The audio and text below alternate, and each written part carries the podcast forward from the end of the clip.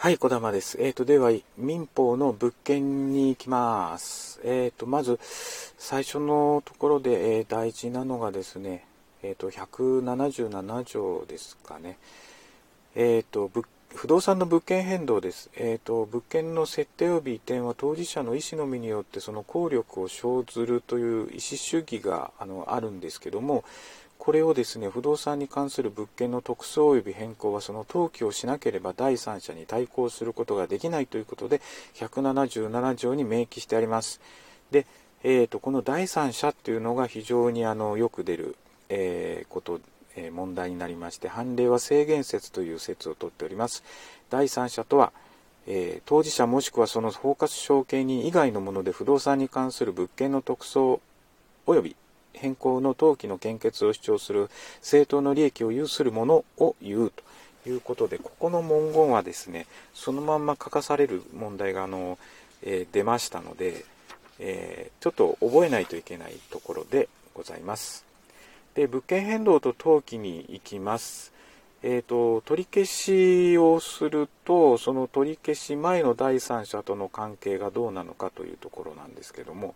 まず制限行為能力者による取り消しです。取り消し前の第三者に対してですね、取り消し権者は全ての第三者に対抗できる。でないと制限行為能力制度の意味がないということなんですね。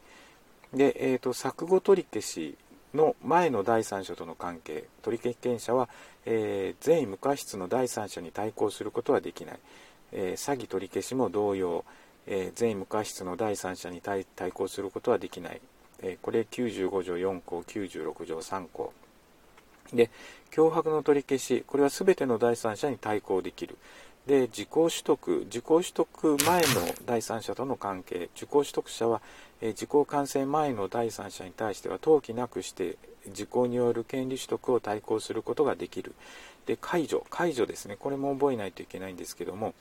えー、解除前の第三者との関係なんですが、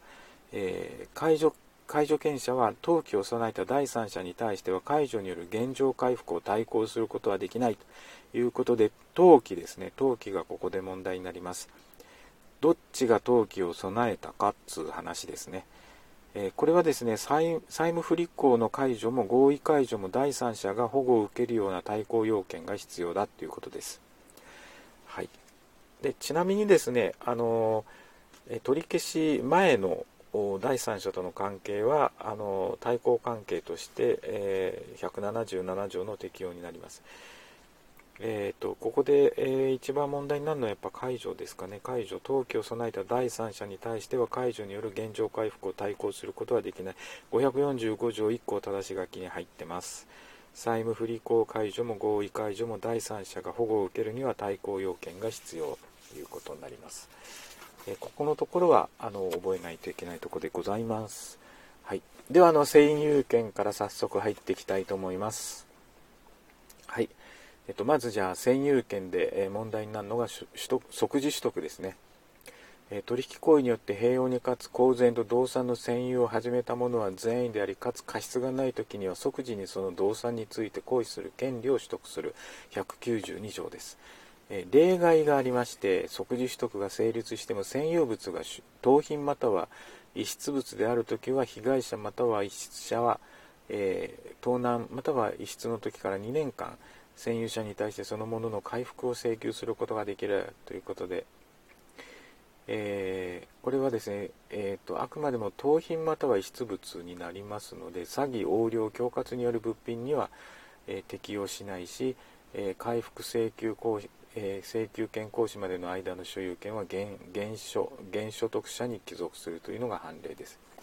で例外の例外がありまして占有者が盗品または遺失物を競売もしくは、えー、公の市場においてまたはそのものと同種のものを販売する商人から善意で買い受けた時は被害者はまたはあの、えー、と遺失者はえー、占有者が支払った代価を弁償しなければそのものを回復することができない194条です。であのまあ商人でなければあの最初のですね、えーと、例外のところに、えー、無償で請求があのできると。ただし、えーと、商人だったら、えー、代価を弁償して、え回復請求するというところです。ここはですね、ちょっと、え例外があって例外の例外があるんで正確にですね覚えないといけないところでございます。はいえーと、ではあ、即時取得と時効取得の違いのところはいいですかね。この辺は。はい。では次に所有権いきます。所有権で問題になるのは、あ共有というところですけども、まずその前にですね、えー、前も後もないか。はい。で、共有物のあの変更管理保存というところ、あの要件がそれぞれあります。3つに分かれておりまして、変更行為、えー、性質もしくは形状を物理的に変化させる行為及び法律的処分というのは共有者全員の同意が必要だということです。具体例としては共有物の売買及びその解除、山林の伐採や抵当権設定など、これはあの変更行為ということで、えーと、全員の、えー、同意が必要。で次に管理行為、管理行為は利用改良ですね。えー、共有物を変更しない範囲で、えー、収益を図る行為が利用行為、え、使用価値交換価値の増加を図る行為が改良行為。これが持ち分の過半数ですね。持ち分の価格の過半数、え、具体的に言うと、え共有物の賃貸賃貸借契約の解除土地との地ならし建物の改修、まあ、こんなところはですね過半数なんですよということです。で最後、え3つ目保存行為。共有物の現状を維持する行為。これはあの各共有者が単独でできると、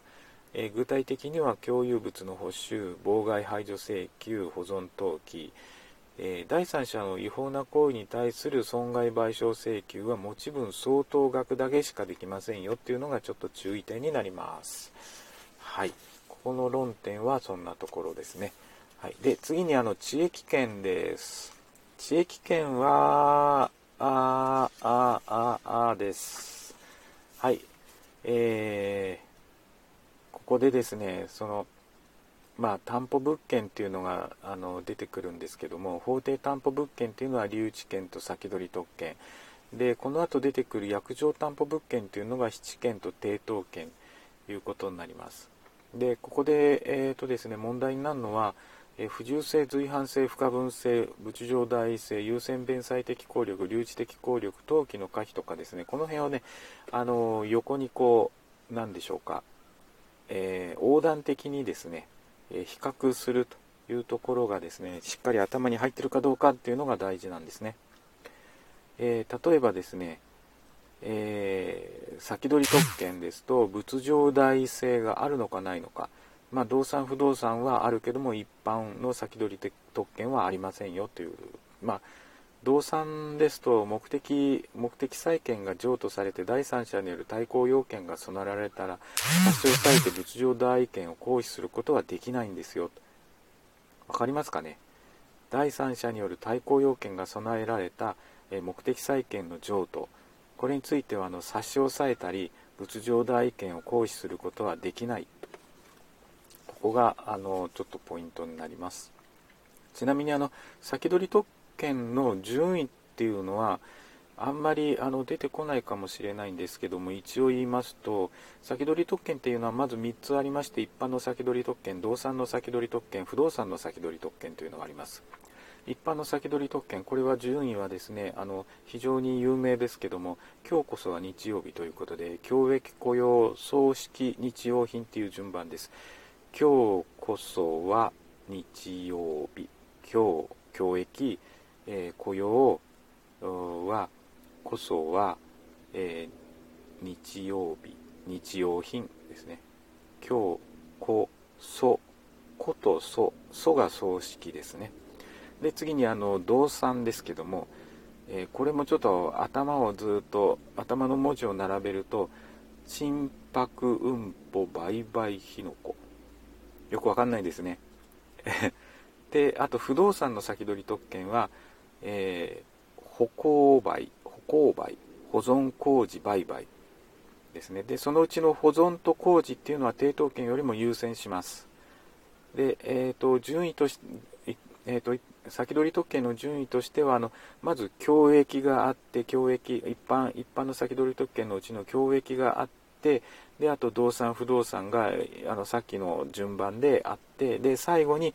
えーと、雇用葬式日用品という形になります。これがあの、えー、先取り特権の順位です。はい。では、えーと、留置券